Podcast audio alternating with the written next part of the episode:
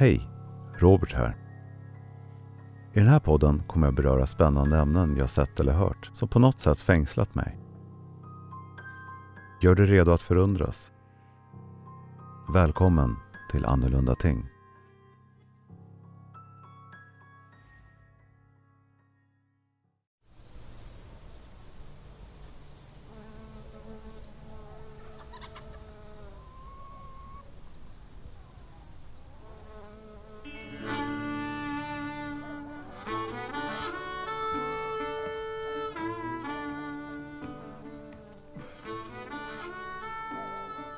Kentucky, mars 1876.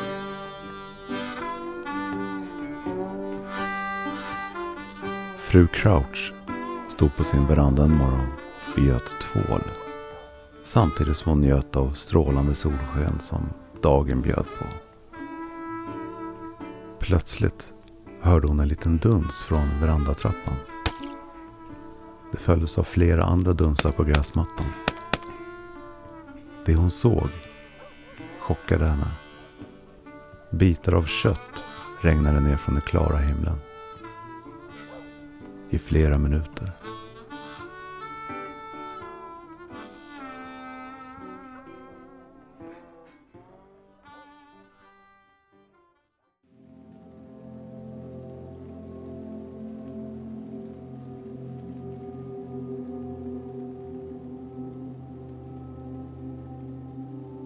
Kan det regna annat än vätska? I så fall vad? Varför? Och framförallt hur?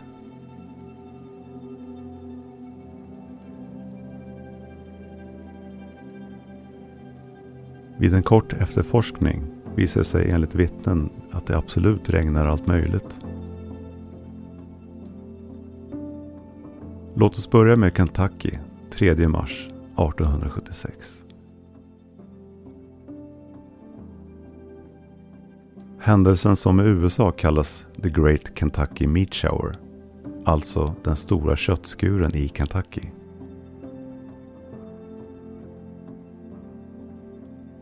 Det var en helt vanlig dag för Mrs Crouch. Hon stod på verandan utanför sitt hus och tillverkade tvål. Som i berättelsen i början av avsnittet föll som sagt många köttbitar från en till synes klar himmel under flera minuter. De flesta bitarna var uppskattningsvis 5 x 5 cm stora. Någon var så stor som 10 x 10 cm. Bitarnas ursprung såg ut att vara nötkött. Men två förbipasserande herrar provsmakade, hör och häpna, några köttbitar. De trodde att det rörde sig om lamm eller hjort. Händelsen rapporterades flitigt av dåtidens tabloider såsom Scientific American, The New York Times och flera andra.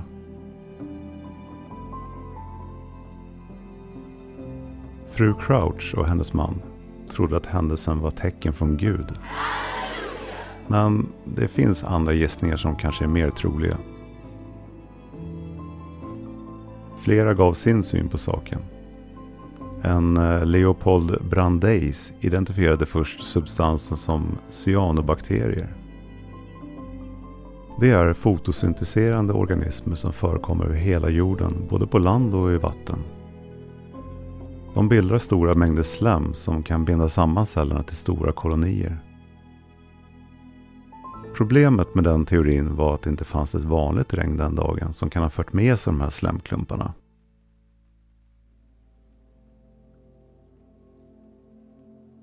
Han skickade vidare en del av köttet på analys till Newark Scientific Association.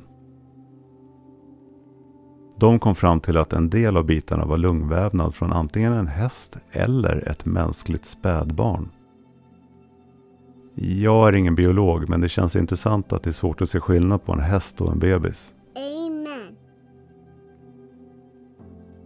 Andra bitar identifierades av The American Journal of Microscopy and Popular Science som både lungvävnad, muskler och ett par broskbitar.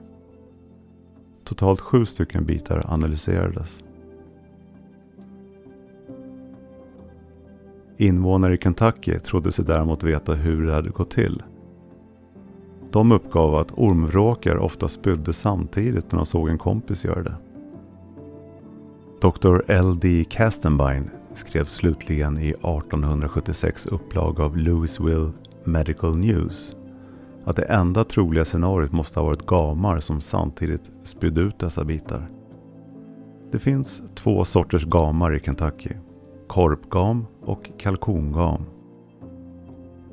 Båda är kända för att skicka ut deras maginnehåll som försvarsmekanism eller för att snabbt bli lättare för att kunna flyga. Vad tror du om det här? Om du vill analysera händelsen kan du åka till Monroe Musnick Medical and Science Museum i Transylvania University i Lexington. Där de förvarar en bit från köttregnet. Biten kan dock ha skickats till London för att testas, som det gjorde 2019.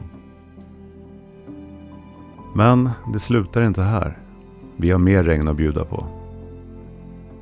Oakville, USA. 7 augusti 1994. En invånare hittade och larmade om en genomskinlig och gelatinös substans som hade regnat ner på marken under natten. Invånaren misstänkte att hon och hennes mamma hade blivit sjuka av den och att deras katt hade dött på grund av substansen.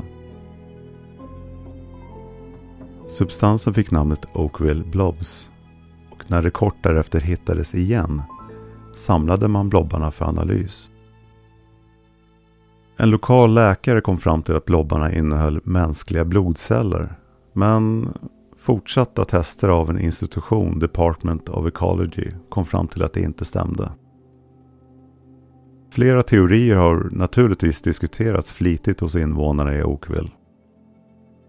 Man har brainstormat om allt från flygplanstoaletter som tömts i luften till döda maneter som lyfts upp i molnet och regnat ner igen. Ingen teori har visat sig vara korrekt, vilket därför lockar med många andra teorier. Ett tv-program som har tagit sig an detta är Unsolved Mysteries and Monsters and Mysteries in America. Det är däremot oklart för oss vad de har kommit fram till. Nästa härliga regn inträffade i december 2021. Det här regnet har däremot en förklaring som vi alla säkert är med på. 32 mil från Dallas ligger staden Texarkana. Invånarna såg en dag att en massa fisk föll från skyn och landade både i trädgårdar och på trottoarer. Myndigheterna gick ut och berättade att det rörde sig om så kallade waterspouts, vilket innebär en roterande kolonn av vatten som bildas av en virvelvind som uppstår över havet eller annan vattenmassa. National Geographic berättar att dessa waterspouts först måste dumpa sin tunga last som exempelvis fisk. Därefter dumpas mindre tunga delar som exempelvis insekter. Sist kommer det vanliga regnet som helt enkelt väger minst. Människor i Texarkana har lagt upp mängder av bilder och videos på detta fenomen. Det finns fler rapporterade konstiga regn i världen, men vi har valt att begränsa oss till dessa. Har du också varit med om ett märkligt regn? Hör gärna av dig.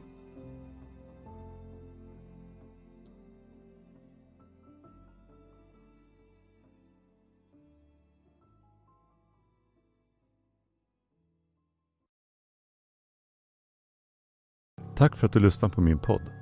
Om du tycker om innehållet, berätta gärna för andra och betygsätt också. Det uppskattas väldigt mycket. Jag heter Robert och vi ses i nästa avsnitt av Annorlunda tänk.